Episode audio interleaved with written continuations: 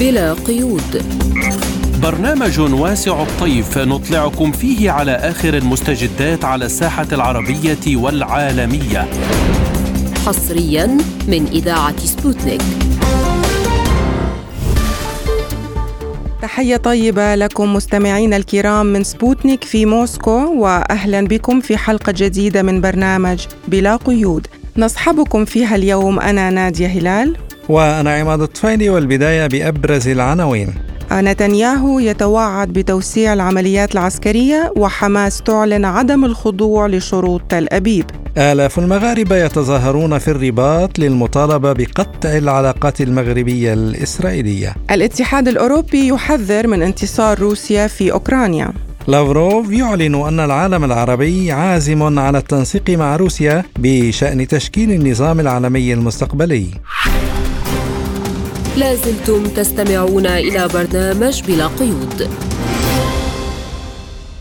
ونبدأ الحلقة بملف النزاع الفلسطيني الإسرائيلي حيث صرح رئيس الوزراء الإسرائيلي بنيامين نتنياهو أن قوات الدفاع الإسرائيلية توسع عملياتها العسكرية في قطاع غزة لأنها الطريقة الوحيدة لتدبير حماس وتحرير المحتجزين حسب رأيه. فيما تفيد الأنباء الواردة من قطاع غزة باندلاع اشتباكات عنيفة بين الفصائل الفلسطينية والقوات الإسرائيلية تزامنا مع قصف إسرائيلي عنيف على عدة محاور بالقطاع. في الوقت نفسه بعث رئيس حركة المقاومة الإسلامية حماس يحيى السنوار رسالة مهمة ومطولة إلى رئيس واعضاء المكتب السياسي للحركة. وأشار السنوار في الرسالة إلى ان كتائب عز الدين القسام تخوض معركة شرسة وعنيفة وغير مسبوقة ضد قوات الجيش الإسرائيلي الذي تكبد خسائر باهظة في الأرواح والمعدات بحسب وسائل إعلام عربية مقربة من حماس.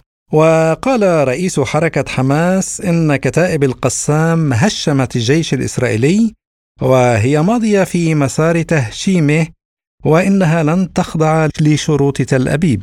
وثمن السنوار في الرسالة صمود الشعب الفلسطيني في قطاع غزة مشيرا إلى أنه قدم نماذج في التضحية والبطولة والمروءة والتضامن والتكافل وأن واجب القيادة السياسية المسارعة إلى تضميد جراح الناس وتعزيز صمودهم.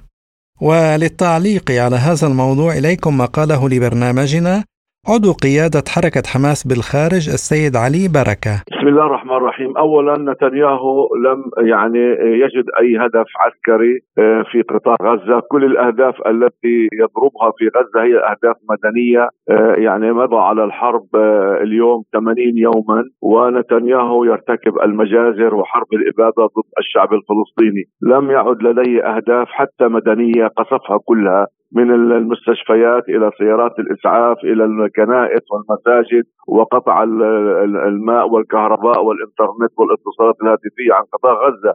ويوميا يرتكب مجازر نتنياهو يقاتل بجيش الاحتلال الإسرائيلي من أجل نتنياهو. لم يحقق أي هدف من أهدافه العسكرية بعد مرور 80 يوم على الحرب أو على العدوان. يعني نتنياهو قال أنه سيهجر أهل غزة إلى مصر وفشل، قال سيسحق حماس وفشل، قال سيعيد الأسرى الإسرائيليين بالقوة وفشل، الآن هو يو هو الآن يوسط من أجل إبرام صفقه تبادل الأسرى ومن أجل هدنة آه، مؤقتة، لذلك نتنياهو فشل في كل خياراته العسكرية ولم يعد أمامه أفق، لذلك عليه أن ينزل عن الشجرة أن يوقف العدوان على الشعب الفلسطيني آه، وبعد ذلك نجري صفقة تبادل أسرى الكل مقابل الكل. لا يوجد خيار آخر أمام نتنياهو. إذا استمر بعدوانه على الشعب الفلسطيني فإن خسائره ستزداد حتى الآن 750 آلية دمرت لجيش الاحتلال في قطاع غزة وأكثر من 5000 آه، قتيل وجريح. من جيش الاحتلال الإسرائيلي في الحرب البرية، لذلك أنا أقول نتنياهو يهدد ولكنه لا يستطيع أن يفعل أكثر مما فعله. وفيما يخص رفض حماس المفاوضات بشأن الرهائن دون وقف إسرائيل للأعمال القتالية في غزة، وهل يعني هذا أن عملية التفاوض وصلت إلى طريق مسدود مرة أخرى؟ يقول السيد بركة: لا لم تصل إلى طريق مسدود لكن موقف المقاومة الفلسطينية واضح. اولا وقف العدوان عن قطاع غزة وبعد ذلك آه، نتحدث عن ملف الأسرى لكن لا نريد هدنة مؤقتة أسبوع أو أسبوعين ثم يعود نتنياهو إلى الحرب. هو يريد أن يسحب من أيدينا ملف الأسرى ويخرج الأسرى الإسرائيليين ثم يواصل حربه على الشعب الفلسطيني. هذه المسألة مرفوضة من قبل حركة حماس وفصائل المقاومة الفلسطينية. اولا مطلوب وقف العدوان الإسرائيلي الأمريكي عن الشعب الفلسطيني وبعد ذلك نجري صفقه تبادل أسرى ونفتح مع مع معبر رفح ويتم إخراج الجرحى للعلاج إلى الخارج وينسحب جيش الاحتلال الإسرائيلي من الأراضي التي دخلها في قطاع غزة، غير هيك ما في عندنا يعني خطة أخرى أو ما في ما في حل آخر غير هذا الحل، نتنياهو فشل في الحرب البرية وتفاجأ بقدرات المقاومة الفلسطينية في الميدان ويوميا يخسر أكثر من 20 قتيل وأكثر من 20 آلية يوميا. إذا كان يريد أن ينقذ جيشه من الدمار ومن الهلاك عليه أن يوقف الحرب ويسحب جيشه ثم يبرم صفقة تبادل شاملة لكل الأسرى من الجانبين. وحول قيام الجيش الإسرائيلي بتنفيذ مداهمات في الضفة الغربية وهل هي جزء من توسيع العملية العسكرية الإسرائيلية؟ يقول بركة نتنياهو آه، يقوم باستهداف الشعب الفلسطيني في كل مكان. يعني قبل 7 أكتوبر كان يستهدف الضفة الغربية ويوميا كان هناك اقتحامات لجنين ونابلس وحوارة وأريحة ورام الله وطول كرم وقلقيلية وكان هناك مجازر. فجاءت عملية طوفان الأقصى ردا على هذه الجرائم الصهيونية المتواصلة في الضفة الغربية والقدس وفي غزة. لذلك هو يفشل في غزة فينتقم من شعبنا في الضفة الغربية باعتبار أن تسليح الضفة أقل من تسليح قطاع غزة وقدرات المقاومة في الضفة يعني ضعيفة بمقارنة بقدرات المقاومة في قطاع غزة، نتنياهو ينتقم من الشعب الفلسطيني في كل مكان، كان عدد الأسرى الفلسطينيين قبل 7 أكتوبر 5000 أسير فلسطيني. الآن ارتفع العدد إلى 10000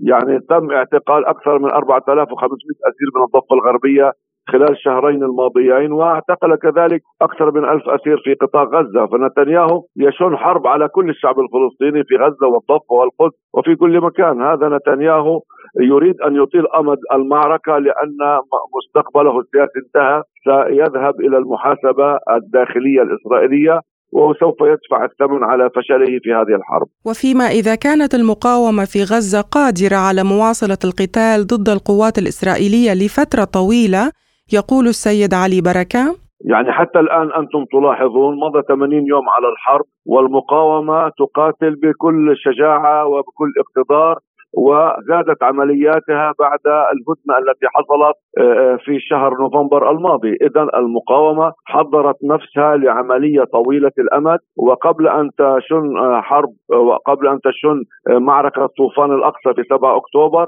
كانت قد أعدت خطة دفاعية لتدافع عن قطاع غزة لأشهر عديدة، العدو الصهيوني لا يتحمل الخسائر الذي تكبدها الآن في قطاع غزة وكلفة الاحتلال في غزة يعني أصبحت كبيرة جدا.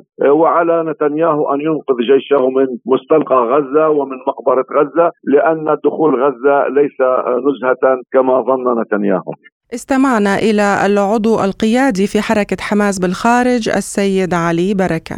ولمتابعة هذا الموضوع نستضيف من عمان الباحث السياسي درار البستنجي أهلا ومرحبا بك أستاذ درار في حلقة اليوم من البرنامج أهلا بكم تحياتي لكم أهلا بحضرتك أستاذ درار يعني قراءتك لآخر تطورات الأوضاع في قطاع غزة يعني على خلفية آه، ما يجري هناك من من اشتباكات عنيفة بين الفصائل الفلسطينية والقوات الإسرائيلية في غزة. يعني المشهد لا زال عمليا كما هو إلى حد كبير في توصيفه الرئيسي، هناك عدوان دموي آه، هائل يمارسه هذا كيان الاحتلال الصهيوني ضد أهلنا في قطاع غزة، هناك بالمقابل صمود أهلنا في غزة غير يعني هذا الاستثنائي هذا الصمود غير المسبوق، وهناك بسالة تمارسها المقاومة في تصديها لهذا العدوان. الجديد فعليا أن الكيان يعيش حالة استعصاء حقيقية، لم يستطع بشكل فعلي أن ينجز أي من أهدافه العسكرية التي يمكن أن تحقق له نصرا ولو بشكل معنوي على الأقل أمام حالة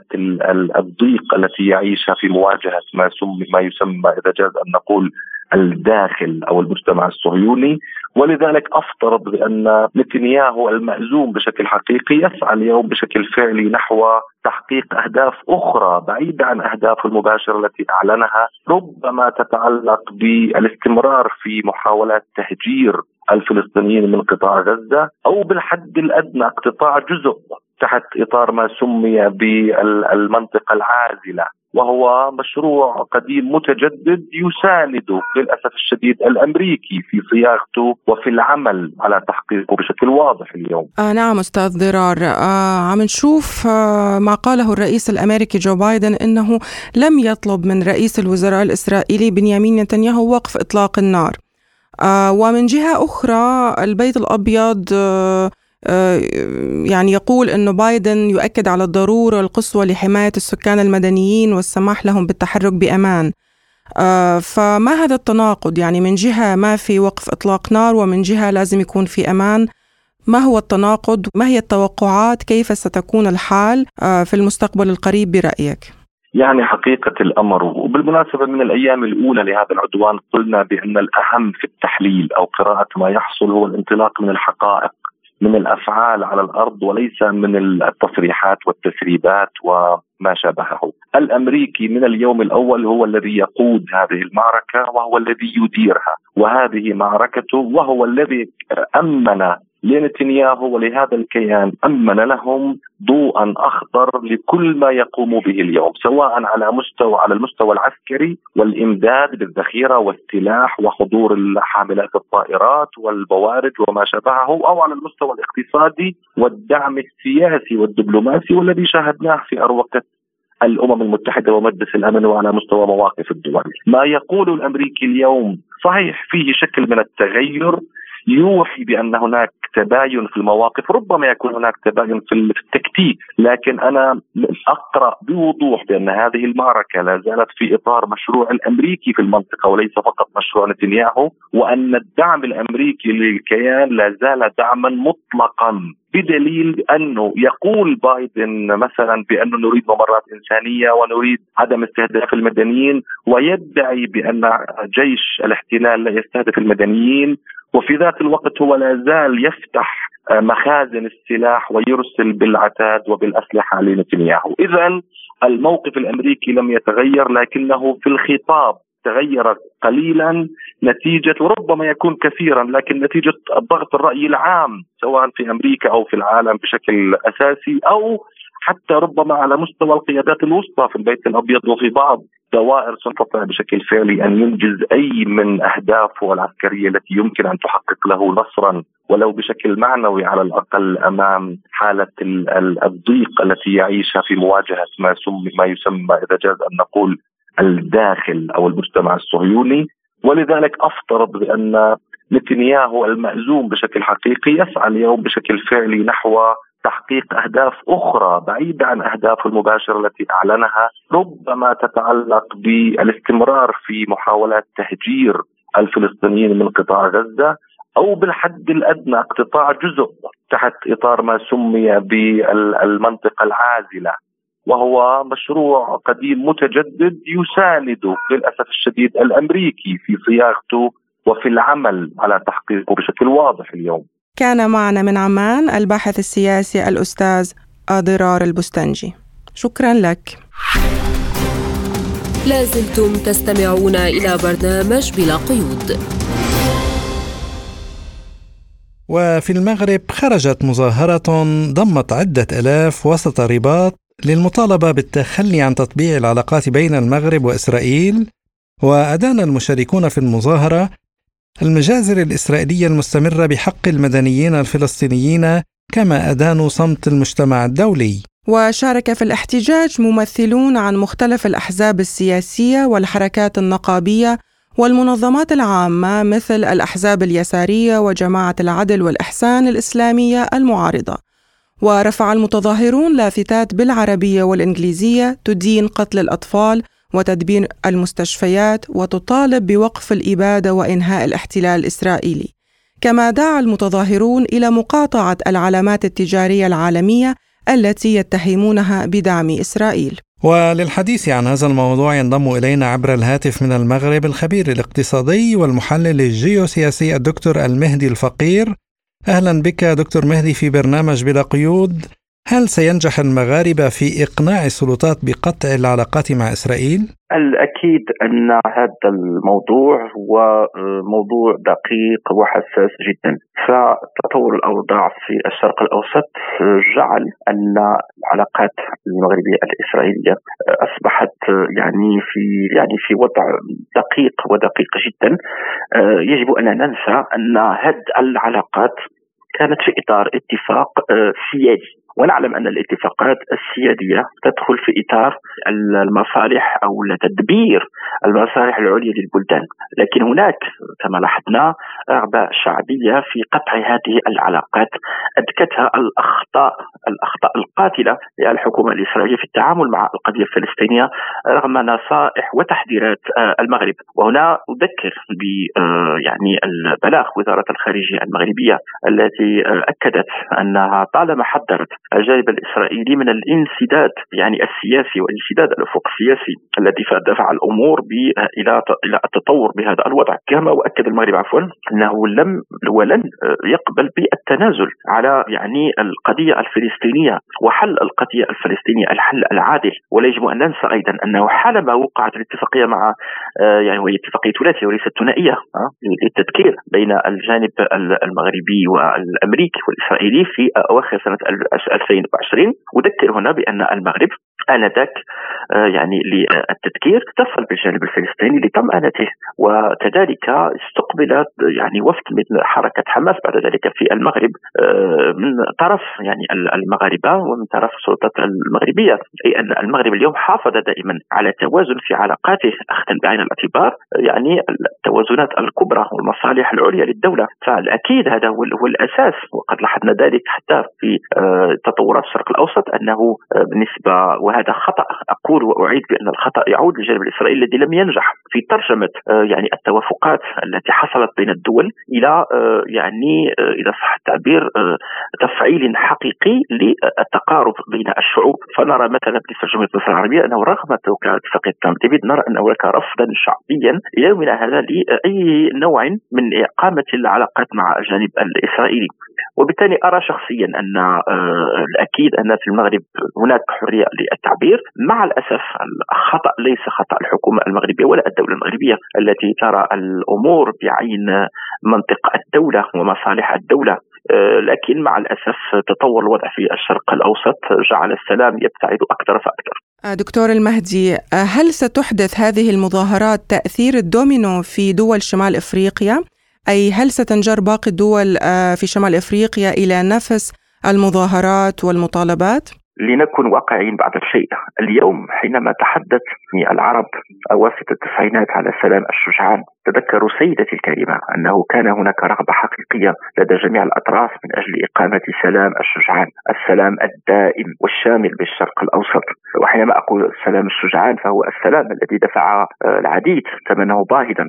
لن أقول الأسماء لكن أذكر بأن يتسحق رابين كان ذلك الوزير الأول الإسرائيلي اغتيل في ظروف غامضة للغاية لأنه كان يريد السلام الحقيقي وهو أول من شرح في مبادرة شرع في مبادرة حقيقية للسلام كان يمكن أن تفضي إلى توافقات حقيقية وآنذاك كانت هناك رغبة لجميع الأطراف. أه، حينما مع كامل الاسف وهذا يعود بالأساس إلى التعنت الإسرائيلي هو الذي دفع بالأمور إلى ما نحن عليه اليوم، لا يمكن اليوم أن نحمل طرفا المسؤولية آه، يعني طرفا عربيا. يعني مع الأسف الطرف الإسرائيلي هو المسؤول الأول لأنه حينما كان الطرف الإسرائيلي يتفهم معنى السلام. وكان المنطق هو الأرض مقابل السلام. كانت هناك آه، بناء لسلام حقيقي. لكن مع الاسف الحكومة الحالية ونتذكر أن أول من فجر السلام وأول من خرب السلام كان هو المدعو بنيامين نتنياهو. لأنه حينما تولى الوزارة الأولى عاد العنف وعاد التعنت. وعاد التصلب بين قوسين الإسرائيلي وهو ما قاد إلى ما قاد إليه، أعتقد اليوم أن التاريخ سوف يشهد بأن كل المعادلات التي بنى بنت عليها إسرائيل سياساتها في السنوات الأخيرة ها هي تنهار اليوم أمام أعين إسرائيل والتي راهنت على أن الأمر قد استتب وأنها قد ضبطت أمورها وأن الحكومة اليمنيه سوف آه، تذهب بعيدا في سياستها لكن اليوم القضية الفلسطينية أعادت بقوة. أؤكد اليوم أن الموقف المغربي لم ولن يتغير. أن آه، مواقف الدولة المغربية في تقديري لم ولن تتغير وهناك احترام كبير لهذه الرغبة الشعبية الجارفة.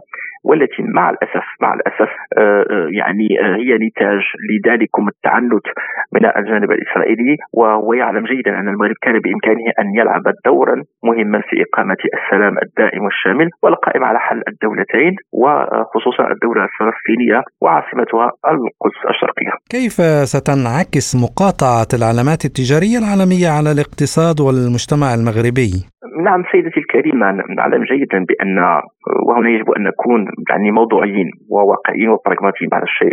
العلامة التجارية تبقى علامة تجارية لكن وراء العلامة التجارية هناك فاعلون اقتصاديون محليون. إحدى العلامات وهي علامة الوجبات السريعة ولن أذكرها بالاسم والتي كان الذي يستغلها في إسرائيل شخصا إسرائيليا ادعت أن هذه العلامة قدمت الدعم المالي آه، والوجبات للجيش الإسرائيلي. ادى ذلك إلى مقاطعة. لكن سويعات بعد ذلك. نفس العلامة في الدول العربية وخصوصا جمهورية مصر العربية والكويت أكد الفاعلون الاقتصاديون في هذه الدول أن لا علاقة لهم بذلكم التصرف. لذلك الفاعل الإسرائيلي وانه لا يتم التنسيق مع العلامة الدولية في هذا الإطار وقامت نفس العلامات بتقديم دعم مادي لغزة. يعني دعم فلذلك سيدي الكريمة أريد أن أؤكد على شيء. براغماتي هذا الضغط أكيد سوف يؤثر على العلامة الدولية لكنه يبدأ أولا بفاعل اقتصادي محلي. رأينا أن عدد من العلامات عرفت انخفاضا. لذلك يجب أن هذه العلامات الدولية يعني أن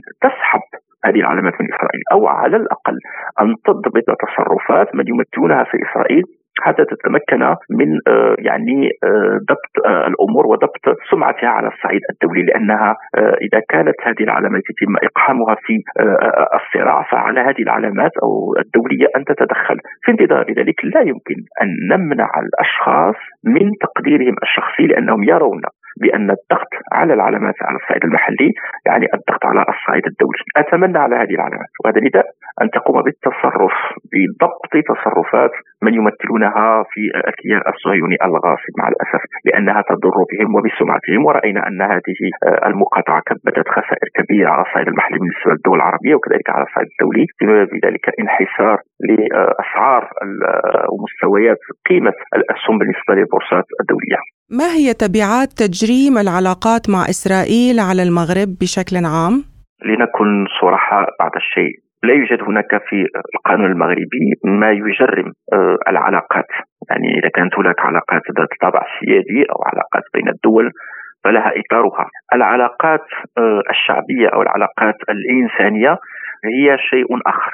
أذكر هنا بأن آه، نسبة معينة من الذين يقطنون بإسرائيل هم من أصول مغربية ويعني ويدينون بالديانة اليهودية. المغرب اليوم يميز جيدا بين اليهودية كديانة سماوية واليهودية كطائفة مغربية مذكورة في الدستور المغربي وأن التراث العبري اليهودي مكرس بالدستور المغربي وهو مكون من الهوية الوطنية المغربية.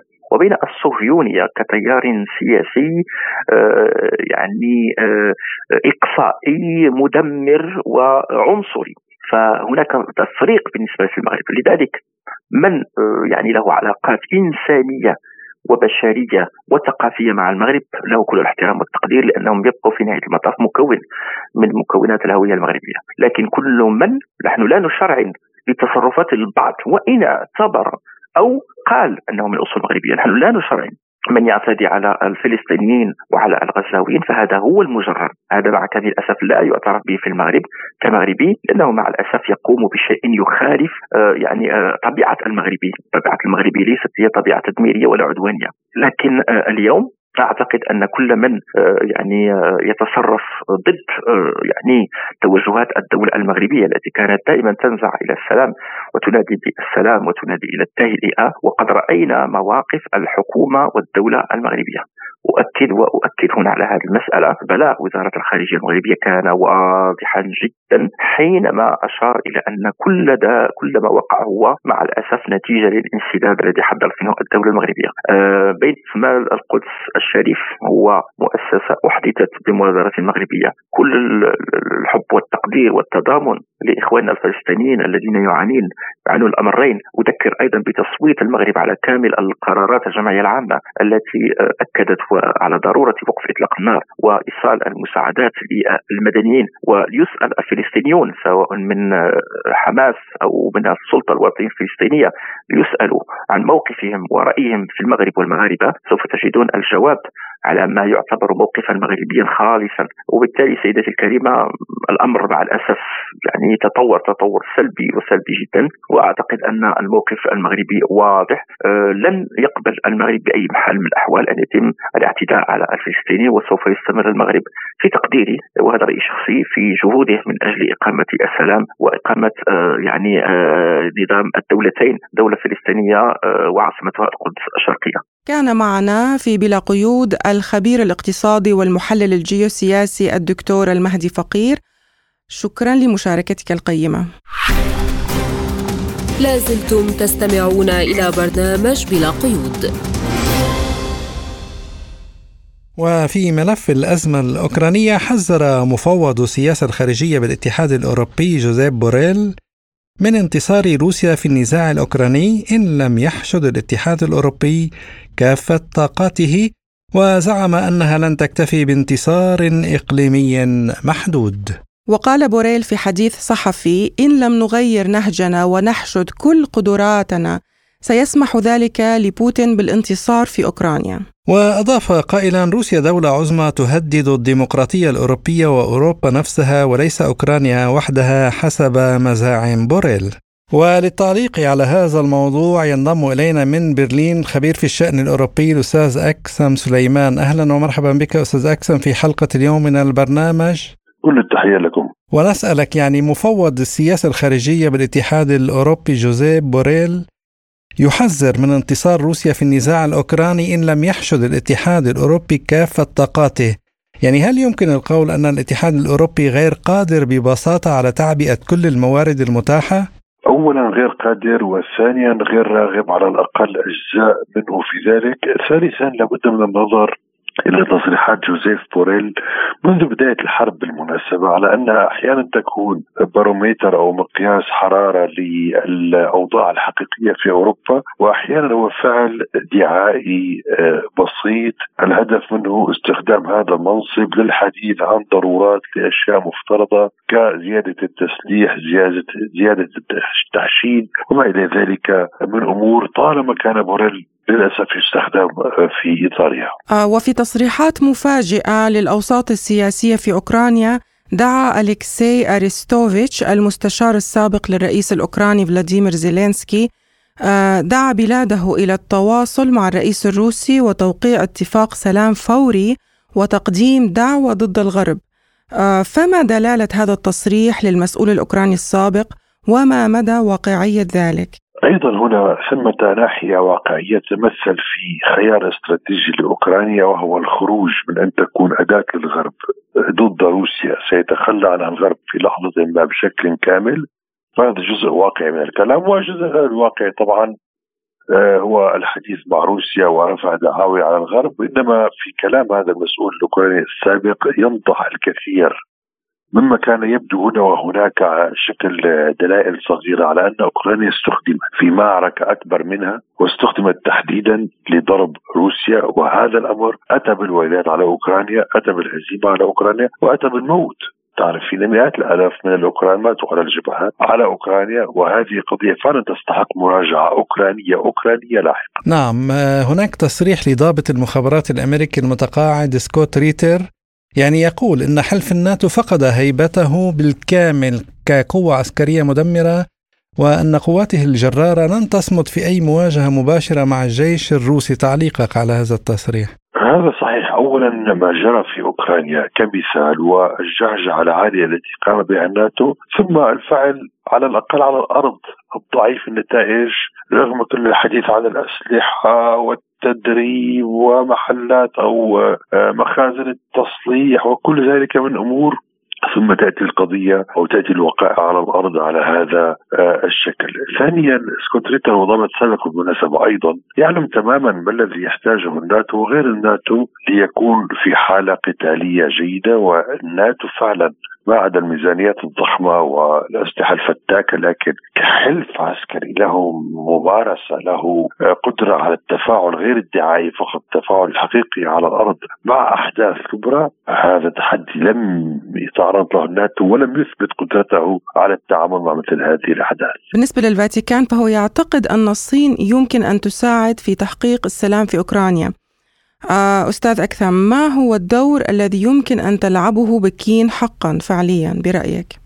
أحيانا تحتارين فيما يتعلق بالصين، يوما يتهمونها بانها حليف لروسيا وفي حالة حلف عسكري مع روسيا حتى ويضطر المسؤولون الروس والصينيون للحديث عن أن علاقات البلدين جيدة، لكنهما ليستا في حالة حلف عسكري، وأحيانا تتهم الصين بأنها وسيط غير ناجح لأنها تقف في الوسط بين روسيا والغرب ومع ذلك لم تقم بما يجب عليها القيام به من تدخل للجانب الروسي أو غيره للوصول إلى أمور. الحقيقة الحقيقة أن الصين قامت أولا بمبادرة من عدة نقاط هذا موجود ومسجل دبلوماسيا. آه، وثانيا نعم الصين لديها حجم لديها علاقات مع الجانبين لديها آه، حظوة ووجود في هذا العالم. وهناك ثقة بالصين على خلفية عدم تورطها في أمور كثيرة. لكن عندما يأتي هذا الكلام من الغرب أو أحيانا من الفاتيكان فأعتقد أن فيه طعم آه، مختلف قليلا وهو أن الصين أن تقوم بفعل ما يريد الغرب. فعله هذا أن يتم. الصين إذا ما تدخلت بمعنى مبادرة السلام أو السعي للبحث عن السلام فستتدخل في رؤيتها ووضعها الواقع الواقع فعلا على مسافة واحدة على الأقل جغرافيا أو سياسيا جغرافيا بين روسيا من جهة والغرب من جهة وتحالفات أخرى من جهة أخرى. لكن أن تتهم الصين بأنها حليفة روسيا العسكرية السرية ثم بعد ذلك تقولين لماذا لا آه، تفعلين وتقومين من أجل السلام؟ فهذا كلام طبعا يعكس اهتراء وتخبطا غربيين نعم هناك نائبة برلمانية إيرلندية كلير دالي يعني تقول أن الدول الغربية تدفع كييف نحو تسوية سلمية غير مواتية لها. يعني هل يشير هذا إلى أن الغرب ينوي التخلي عن أوكرانيا حتى بعد انتهاء الصراع؟ الغرب يستخدم أوكرانيا حاليا، الآن عندما تنتهي أو تنتفي الحاجة لأوكرانيا ويصل الغرب إما إلى تحقيق بعض النتائج بالنسبة إليها أو إلى آه، هزيمة هذه الأمور التي يحتاجها، ماذا سيفعل بأوكرانيا؟ هل هناك التزام أخلاقي حقيقي؟ هل هناك التزام إنساني حقيقي؟ إذا نظرنا يعني انظر إلى حكومة يا سيدي كارزاي وعبد الغني في في في في أفغانستان عندما وصلت الأمور منتهاها هل فكر احد بهم بأتباعهم بعلاقاتهم بالغرب؟ أكيد لا الغرب في هذه الحالة يتصرف وفق مصالحه ونفس الحالة تماما ستكون في أوكرانيا عندما ستنتفي الحاجة لها لن يفكروا كثيرا في مصير لا زيلينسكي ولا الحكومة الحالية ولا ما جرى حتى الآن سيفكرون أكثر في تخطيط المستقبل تحسين العلاقات غربيا مع روسيا مع الصين مع غيرها. أما هذه أوكرانيا فكانت نقطة صراع في لحظة ما وفي اللحظة التالية ننسى هذا الشيء. لا مشكلة طيب برأيك إلى أي مدى ستبقى الدول الغربية تمد آه، أوكرانيا بالدعم المادي والعسكري الخطة الغربية أو الرؤية الغربية الحالية والتي تقودها إدارة الرئيس جو بايدن ترى أن الصراع مع روسيا عبر أوكرانيا امرا إما أنه ناجح ومفيد وإما أنه أفضل حاله من الصراع المباشر. الآن ما دامت واشنطن مقتنعة بهذا الكلام فالأوروبيون سيسيرون في ركاب واشنطن. لكن واشنطن نفسها ليست مقتنعة تماما عندما تنظر إلى مواقف الرئيس السابق دونالد ترامب والجمهوريين وانقسامات أخرى داخل المجتمع والإعلام والمؤسسات السياسية. إذا فهذا الأمر موجود وقائم يجب الاعتراف به الدعم لأوكرانيا بلا حدود لكنه رغم وجوده وقيامه مهدد في أي لحظة بالسقوط ضحية حتى لسياسات داخلية أمريكية. آه نعم آه أستاذ أكثم سليمان شكرا لك. آه كان معنا من برلين الخبير في الشأن الأوروبي الأستاذ أكثم سليمان. شكرا لك. شكرا جزيلا. العفو. لازلتم تستمعون إلى برنامج بلا قيود. وإلى ملف العلاقات الروسية العربية صرح وزير الخارجية الروسي سيرجي لافروف بأن دول العالم العربي ترغب بتنسيق تحركاتها مع روسيا فيما يتعلق بمسألة تشكيل نظام عالمي مستقبلي. وقال لافروف خلال مقابلة تلفزيونية إن العالم العربي لا يراقبنا عن كثب فحسب بل يعمل معنا بشكل وثيق. وأضاف أن الأجواء التي كانت سائدة في مراكش خلال اجتماع منتدى التعاون الروسي العربي والمفاوضات التي جرت مع وزير الخارجية التونسي نبيل عمار واللقاء مع الرئيس التونسي قيس سعيد أظهرت أن هذه ليست مجرد مراقبة جامدة وإنما هي مقرونة برغبة في التعاون النشط على المستوى الثنائي بتطوير الاقتصاد والاستثمارات المتبادلة وعلى الساحة الدولية أيضا. ليس فقط التنسيق في مسائل هامشيه وإنما في القضايا الأساسية المتعلقة بالنظام العالمي المستقبلي. وللتعليق على هذا الموضوع إليكم ما يقوله لبرنامجنا الباحث السياسي سركيس أبو زيد يعني بداية هناك مجموعة من التطورات والأحداث التي غيرت إلى حد ما بالعلاقات الدولية. يعني بعد أحداث غزة وبعد أحداث أوروبا وغيرها من الأحداث العالمية نلاحظ بأن هناك تبدل وتغيير في في العلاقات الدولية. خاصة بأن هناك انتقاد و يعني عدم رضا للسياسة الغربية بشكل عام للسياسة الأمريكية للسياسة الأوروبية لأنها لا تعتمد ولا تستند على حقوق الإنسان على القيم الدولية المعروفة على احترام المؤسسات الدولية وغيرها من المسائل. مما ترك انطباع سلبي وموقف سلبي عند عدد كبير من من دول عدم الانحياز أو أو الدول العربية أو دول أمريكا اللاتينية أو في في المنطقة العربية بشكل خاص. لذلك بسبب هذه الأوضاع يعني أصبح للدور الروسي دور مميز خاصة بأن روسيا تميزت بأنها يعني علاقاتها تقوم على احترام الطرف الآخر على احترام السيادة وهي تركز عليها دائما آه، بالمقررات بالامم المتحدة وكان دائما لها مواقف آه، تؤكد فيها على ضرورة احترام سيادة آه، الدول والشعوب لديها علاقات إيجابية ومحترمة مع معظم الدول. نلاحظ بأنها طورت بالعلاقات بينها وبين عدد كبير من الدول العربية كمصر كالسعودية الإمارات غيرها. وهذه العلاقات قائمة على هذا الاحترام وهذا التبادل للمصالح بشكل أساسي. مما جعل عدد كبير من الاستراتيجيين ومن الدول ومن أصحاب القرار يتوجهون إلى روسيا بأنها قادرة على بناء علاقات دولية جديدة تستطيع أن تعزز هذه هذه الدور وهذه العلاقات لأن تبين بأن الولايات المتحدة الأمريكية تتخلى اولا حتى عن أصدقائها أو عن حلفائها. من هنا يعني أصبحت هذه العلاقات مضطربة وغير ثابتة. هل تستطيع روسيا أن تقود العالم بطريقة جديدة؟ لأن هذه لأن الطريقة السابقة التي خ... التي أدارت فيها الولايات المتحدة والمؤسسات التابعة لها بينت أو أظهرت بأن المؤسسات الدولية ليس لها دور وليس لها أي فعالية وخاصة ما حصل في غزة مؤخرا أثبت بأن الأمم المتحدة مجلس الأمن المؤسسات الدولية جمعيات حقوق الإنسان القيم التي سادت في الغرب من بعد الثورة الفرنسية يبدو أنها معظمها تلاشت وغير محترمة بالعلاقات الدولية ومنتقدة. من هنا توجهت كل هذه الأنظار إلى روسيا بأن تقود العالم بطريقة جديدة لأن العالم الآن أمام خيارين إما أن يذهب إلى مزيد من التوحش إلى حرب عالمية ثالثة أو إلى ولادة عالم جديد. من هنا تتوجه الأنظار إلى روسيا بأن تقود هذا هذه الرغبة أو هذا هذه الضرورة بأن يكون هناك عالم جديد قائم على احترام التعدد الحضاري احترام سيادة الدول احترام حقوق الإنسان احترام آه، القيم المشتركة حتى آه، تكون هي بديل عن هذا النمط المتوحش الذي حكم العلاقات في السنوات الأخيرة وهو نتيجة هذه الرأسمالية المتوحشة التي تقود العالم إلى تدمير البيئة وتدمير الإنسان وتدمير النظام السائد. لذلك أعتقد بأن عدد كبير من الدول والاستراتيجيين ينظرون إلى روسيا بأنها قادرة على بناء عالم جديد قواعد سليمة وجديدة وغير قائمة على الاستغلال وعلى الكراهية وعلى العنصرية التي سادت الآن والتي تهدد العالم بالخراب والدمار. وعن محاولة الغرب منع التقارب بين روسيا الاتحادية والدول العربية يقول سركيس أبو زيد.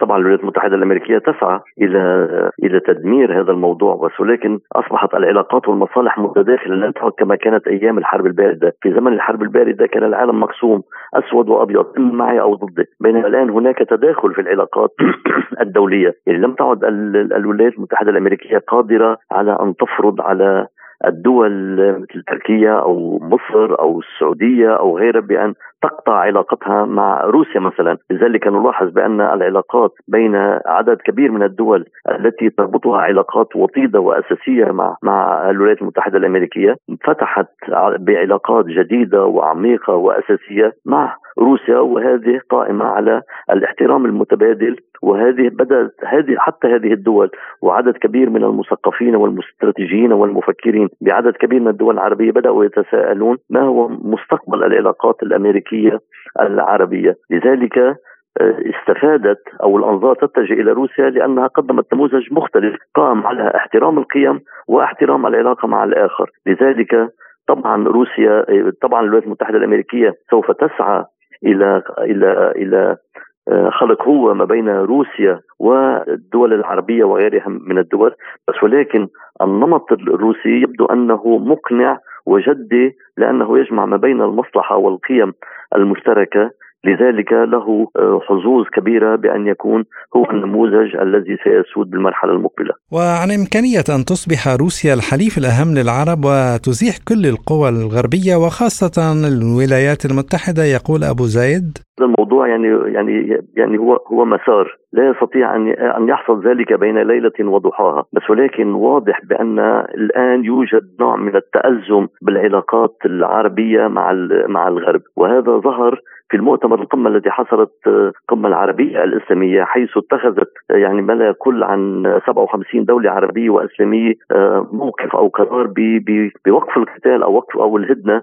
وهذا القرار لم يحترم من أمريكا أو من أوروبا أو من من غيرها، يعني حتى القرارات التي قدمها العرب بمجلس الأمن وبالأمم المتحدة لم تحترم ولم تقدر رغم أنها حادث على أكثرية لأن كان هناك فيتو أمريكي، ما كل هذه الأمور يعني جعلت الأمور بأن هناك مسار جديد يتطلب ربما بعض الوقت أو تنضيج أو آه، يعني آه، انتظار نتائج الصراعات الحاصلة على على الأرض. يعني خاصة ما حصل في في في هذه المجزرة المستمرة واليومية في غزة دون أن تتمكن المؤسسات الدولية أو الغرب بأن يعني يعني يعمل من أجل وقف إطلاق النار على الأقل. لذلك أنا برأيي العلاقات العربية الروسية ذاهبة إلى التطور والتحسن بس ولكن بمسار معين بتوقيت معين بموازين قوى معينة بس ولكن إذا استمرت الأمور على على هذا المنوال أنا أعتقد بأن روسيا سيكون لها دور كبير في العالم العربي. استمعنا إلى الباحث السياسي سركيس أبو زيد.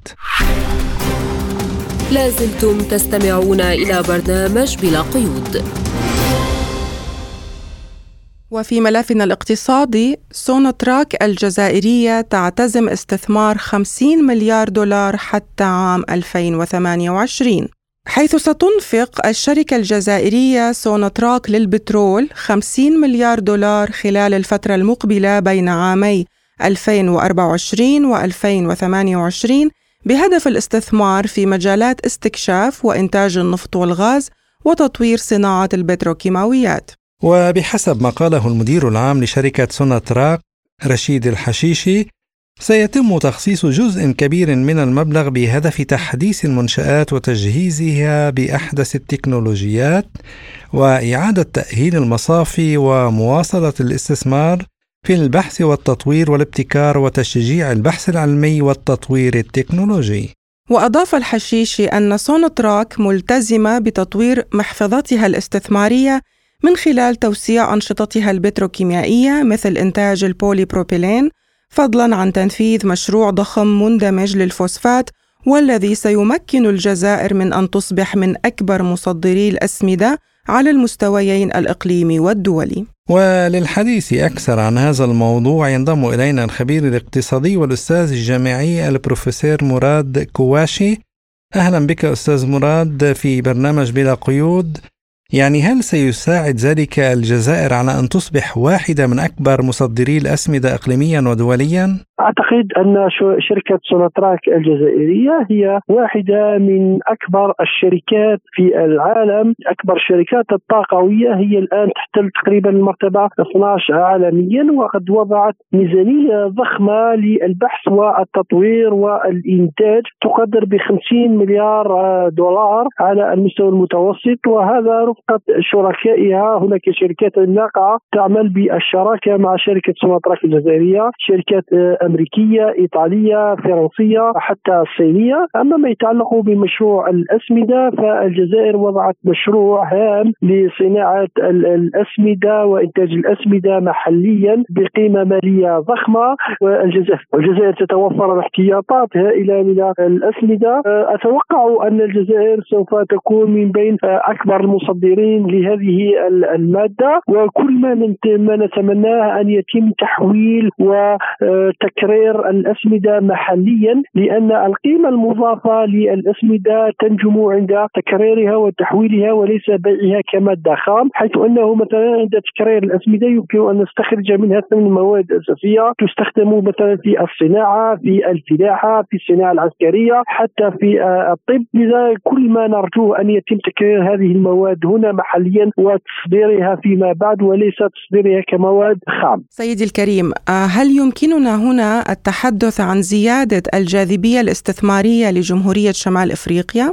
لا أعتقد أن الجزائر الآن وضعت ترسانه كبيرة من القوانين سواء قانون متعلق بالاستثمارات ويحمل في طياته مزايا كبيرة للمستثمرين الأجانب أو المحليين وأيضا قانون للمحروقات وفي ظل توافر الاستقرار الأمني والسياسي فأتوقع أن تزيد الجاذبية الاستثماريه للجزائر في الفترات القادمة خاصة بما تحتويه من مزايا تنافسية كما قلنا قوانين ترسانه كانت آه، قوانين جديدة قانون للاستثمار جديد قانون نقدي ومصرفي آه، جديد قانون للعقار آه، جديد قانون للمحروقات وفي ظل توافر الطاقة بأسعار معقولة وبالنظر إلى ما يحدث الآن ربما في أوروبا إلى غير ذلك من بعض المشاكل وعدم الاستقرار سواء من الناحية الطاقوية أو من الناحية الاقتصادية يمكن أن تصبح الجزائر وجهة للاستثمارات على المدى القصير وبالنظر أيضا إلى ما تمتلكه من احتياطات هائلة والجزائر أصبحت الآن ورقة طاقوية هامة في المنطقة حيث زادت من حجم صادراتها الغازية إلى آه، أوروبا، الجزائر الآن هي ثالث مورد للغاز إلى أوروبا. بعد كل من روسيا والنرويج تزود أوروبا تقريبا ب 12% من احتياجاتها الغازية. وهناك الجزائر أيضا حققت اكتشافات طاقوية عديدة آه، تقريبا 15 اكتشاف طاقوي مؤكد من خلاله الجزائر احتلت المرتبة الأولى عالميا في مجال الاكتشافات وأيضا وضعت الجزائر خطة للانتقال الطاقوي من خلال الاعتماد على الطاقات ربما المتجدده والنظيفة خاصة الطاقه الشمسية والهيدروجين الاخضر، اذا أعتقد أن الجزائر ربما بذلت مجهودات كبيرة في هذا الميدان سواء في ميدان مثلا إنتاج الفوسفات كما أسلفت أو في ميدان الطاقة بشكل عام ونتوقع أن تكون أن تتحقق نتائج إيجابية على المدى القصير. برأيك هل سيكون هناك معوقات أو تحديات يمكنها أن تعرقل الجزائر في مسارها نحو تطوير مجال البتروكيماويات؟ نعم أعتقد أن هناك بعض العراقيل تتمثل خاصة في آه، ربما ضعف البنية التحتية في بعض المناطق. يعني عدم عدم وجود موانئ ذات طابع عالمي. كي يوجد هناك مشروع لميناء الحمدانية لكن ما زال مشروع متأخر. وحتى مثلا آه، ربما في ميدان آه، وجود الكثير على مستوى مناخ الأعمال وجود الكثير من البيروقراطية رئيس الجمهورية الجزائرية في كل مرة يتحدث على ضروره محاربة البيروقراطيه للأسف الشديد. البيروقراطية هي أكبر غول يعرقل تطور الاقتصاد الجزائري. هناك العديد من الإجراءات التي تم اتخاذها من أجل محاربة البيروقراطية خاصة الرقمنة. اعتماد نظام مطور للرقمنة من أجل ربما القضاء على البيروقراطية وعلى المستويات الإدارية المتعددة لكن ما زالت للحقيقة البيروقراطية معششة في الاقتصاد الجزائري. بروفيسور مراد هل سيكون لروسيا الدور ومشاركة في تطوير المجال البتروكيماوي للجزائر؟ وهل ستستفيد من خبرة روسيا في هذا المجال؟ أعتقد أن العلاقات الجزائرية الروسية هي علاقات مثالية. هناك ربما تشاور بين قيادتي البلدين على عديد المستويات وفي جميع الظروف وفي جميع الأحوال تنسيق أمني وسياسي على أعلى مستوى. لكن ربما العلاقات الاقتصادية لم ترقى إلى مستوى العلاقات السياسية رغم أنه في زيارة رئيس الجمهورية الجزائرية الأخيرة إلى روسيا ربما تم التوقيع على العديد من الاتفاقيات. نتوقع أن كل ما نتمناه أن نستفيد من الخبرة الروسية الكبيرة ليس في مجال الطاقة فحسب ولكن في عديد صناعات الجزائر بحاجة الآن إلى مساعدة أصدقائها الاستراتيجيين وعلى رأسهم. روسيا تعلمون جيدا بأن روسيا هي أكبر مصدر للأسلحة للجزائر لكن نحن ما نطلبه هو أن تخرج العلاقات الجزائرية الروسية من حيزها الضيق إلى حي... إلى رحاب أوسع وهو أن تساهم روسيا في تطوير الاقتصاد الجزائري. وأن نستفيد من الخبرة الروسية في مجال الطاقة، في مجال الصناعة، في مجال الفلاحة، في مجال التعدين إلى غير ذلك. الخبير الاقتصادي والأستاذ الجامعي البروفيسور مراد كواشي كنت معنا ضيفا عزيزا في برنامج بلا قيود. شكرا لمشاركتك القيمة. لازلتم تستمعون إلى برنامج بلا قيود. وفي ملفنا الأخير العدوان الإسرائيلي على غزة دمر خمس الأراضي الزراعية.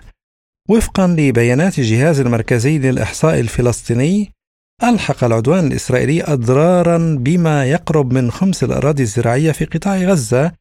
ويشار إلى أن الأراضي المزروعة الأكثر تضررا تقع في محافظة شمال غزة والتي تشكل 29% من المساحة المزروعة في القطاع الفلسطيني. بالإضافة إلى ذلك انخفضت كثافة الأراضي الزراعية في قطاع غزة خلال شهر كانون الأول 2023 مقارنة بالسنوات السابقة ويعزى هذا التراجع إلى تأثير أنشطة تجريف الأراضي ونشاط المركبات الثقيلة إضافة إلى القصف المستمر. وفي وقت سابق ذكر البنك الدولي في تقريره أن اقتصاد قطاع غزة توقف بشكل شبه كامل بسبب الاعتداءات الإسرائيلية. ولمناقشة النتائج والحلول الممكنة ينضم إلينا من مصر الخبير في مركز البحوث الزراعية الدكتور علي محمد إبراهيم. أهلا بك في برنامج بلا قيود. أهلا وسهلا يا فندم. أهلا فيك. آه، أستاذ الكريم آه، حسب رأيك آه، وخبرتك كيف تنوي السلطات الفلسطينية والمجتمع الدولي حل هذه المشكلة في القطاع الزراعي في فلسطين؟ بسم الله الرحمن الرحيم. في البداية أوجه الشكر للقناة والسادة القائمين عليها.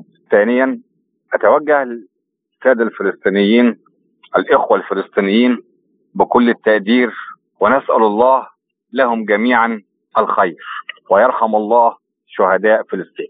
تعتبر الزراعة من أهم دعائم الحياة وأهم المقومات الاقتصادية في قطاع غزة. أبان العدوان الإسرائيلي على قطاع غزة فدمر معظم البنية التحتية في القطاع ولا سيما قطاع الزراعة بالكامل. ليس خمس المساحة ولكن يكاد يكون القطاع الزراعي أو المساحة الزراعية في قطاع غزة تكاد تكون تدمرت بشكل كامل لعدم وجود الأمن والأمان بصفة عامة. أما بالنسبة إن الدول تقدر تساعد أو تقدر تمنح قطاع غزة الدول العربية بصفة عامة بصفة عامة وبعض الدول الأجنبية بتدعم وتساعد قطاع غزة بكل الأشكال وأكيد الجميع بيرى على التلفزيون قوافل الدعم والمساعدات الإغاثة لقطاع لقطاع غزة.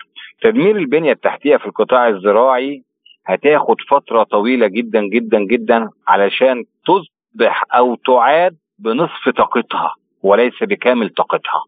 إن أي أرض زراعية تتعرض لعمليات مثل العمليات العسكرية من البراميل المتفجرات والعبوات الناسفة وغيرها قد تكون أرض غير صالحة للزراعة. بالإضافة لأن المساحة ضعيفة أو عفوا مساحة صغيرة في قطاع غزة. قطاع غزة كله تقريبا حوالي طول حوالي 45 كيلو في عرض من 12 ل 13 كيلو تقريبا. فالمساحة الزراعية مساحة صغيرة. ل 2.5 مليون فد... 2 مليون ونص مواطن غزاوي بيشتغلوا فيها. العدوان الإسرائيلي دمر قطاع الزراعة تدميرا كليا وجزئيا وأصبح عديم العائد الاقتصادي لسكان غزة. فما ينبغي عليه أن يقوم الجهات المانحة لإسرائيل بدعم هذا القطاع وتحسين وضعه المعيشي بعد انتهاء الحرب بالإضافة إلى دعم مالي ودعم معنوي ومعدات لإعادة استصلاح وتأهيل الأراضي اللي دمرها دمرها الكيان الصهيوني. لأن معروف إن القطاع الزراعي بيساهم في شتى المجالات من زراعة لصناعة لكل ما تتطلبه الحياة قائمة على الزراعة. وإحنا عندنا هنا في مصر معظم الصناعات قائمة على الزراعة. يعني صناعات الأسمدة قايمة على الزراعة. صناعات المبيدات والكيماويات قايمة على الزراعة. صناعات الحليج والغزل والنسيج قايمة على الزراعة. المعدات الزراعية وما يتبعها وما ينتج عنها قايمة على الزراعة. فتدمير القطاع بهذا الشكل قد يؤثر بالسلب على كل نواحي الحياة في غزة. نعم وفي حال استمرت يعني هذه الإجراءات الإسرائيلية العملية العسكرية استمرت هل يمكن أن يؤدي الوضع إلى انهيار كامل لاقتصاد القطاع؟ بلا شك استمرار الوضع لما هو عليه قد يؤدي إلى دمار الوضع أكثر مما عليه يعني إذا كان هنا بنتكلم في انهيار نصف أو ثلث الرقعة الزراعية استمرار الوضع قد ينهي الرقعة الزراعية بالكامل في قطاع غزة وتصبح غزة بلا زراعة فما عليه فعله بقى من الدول العربية المجاورة والدول آه التي تساعد إسرائيل في حربها ضد غزة أن تساعد أيضا الفلسطينيين في وجود حياة كريمة لهم. لقمة أو تولد لقمة. نعم صحيح. يعني دكتور علي المشاكل في القطاع الزراعي يمكن أن تؤدي إلى أزمة غذائية والتي أصلا الآن موجودة في في, في القطاع. آه، فبرأيك حسب خبرتك هل هناك تقنيات أو أساليب مبتكرة آه، تقنية آه، علمية تساعد على تخطي هذه الأزمة؟ يعني مثلا بتسمح باستصلاح الأراضي بشكل أسرع أساليب ري مبتكرة مثلا يعني بذور يمكن أن تنمو في أراضي أو في تربة يعني ذات يعني جودة سيئة. فما هي برأيك الحلول العلمية والتقنية التي ستساعد على تخطي هذه المشكلة؟ اولا ويعلم الجميع أن القطاع الزراعي هو المسؤول عن الأمن الغذائي. فعدم وجود زراعي زراعة أو عدم وجود قطاع زراعي بالتالي لا يوجد غذاء فتتسع الفجوة الغذائية. حتى اللي هي بتقوم بزراعة مساحات قليلة بيبقى عندها فجوة غذائية. فما بالك ما يحدث على أرض غزة تحطيم وانهيار القطاع الزراعي بالتالي أزمة غذائية وأثرها ظاهر هذه الأيام بعد شهرين أو شهرين ونص من من حرب غزة أو محاولة إبادة غزة نرى القطاع بينهار لا غذاء ولا ماء. القطاع الزراعي هو المسؤول مسؤوليه الأولى عن توفير الأمن الغذائي للمواطنين. في أي دولة بصفة عامة حتى عندنا هنا في مصر فلا بد من عمل مشروع قومي تتكاتف فيه الدول العربية لدعم القطاع لدعم القطاع بما يوفر لأهل القطاع حياة كريمة. إن إحنا كمصريين نقدر أو مراكز بحثية في مصر نقدر نساهم ونقدر نساعد في إعادة باستخدام التقنيات والتكنولوجيا الزراعية إن إحنا نقدر يعني بمثابة إحياء الأرض من جديد. نقدر نوفر لهم بذور نقدر نوفر لهم تقاوي نقدر نوفر كل شيء. ولكن حين تنتهي الحرب أو تضع الحرب اوزارها عن قطاع غزة بما يتطلب دخول المساعدات في الوقت الراهن من مواد غذائية لوجود الفقر الغذائي والفقر المائي والوقود وكل ما يستلزمه قطاع احتياجات. انهيار القطاع الزراعي أو الحرب على قطاع غزة دمرت القطاع الزراعي بالكامل لأن حضرتك أي قطاع في الكون بيستلزمه طاقة بيستلزمه عمالة بيستلزمه كل شيء وأصبح لا شيء في غزة يخدم الزراعة. نعم دكتور علي فيما حضرتك أشرت إلى انه دول الجوار تقدم الدعم لكن هذا الدعم هل يكفي لسد حاجات الغزيين حاليا؟ يعني أعتقد إنه لا يكفي لأن المطلوب أكثر بكثير من المسموح بدخوله قد يكون في هناك بعض المساعدات موجودة على الحدود المصرية منتظرة المرور من معبر كرم أبو سالم ولكن قد لا تسمح بمرورها. حتى لو سمح بمرورها فإن الاحتياج للمساعدات والإمدادات أكثر بكثير من اللي بيتم وصوله أو توفيره أو دخوله في القطاع. إن الوضع صعب جدا سواء المستلزمات الطبية المستلزمات الغذائية كل ما يستلزم القطاع فهو غير متوفر. نعم الخبير في مركز البحوث الزراعية الدكتور علي محمد إبراهيم. شكرا جزيلا لك دكتور علي. شكرا شكرا تحياتي يا فندم تحياتي عليك يا فندم. تحياتي. سلام. تحياتي. يا فندم أشكركم يا فندم. مستمعينا الكرام إلى هنا تنتهي حلقة اليوم من برنامج بلا قيود. شكرا لإصغائكم وإلى اللقاء. إلى اللقاء.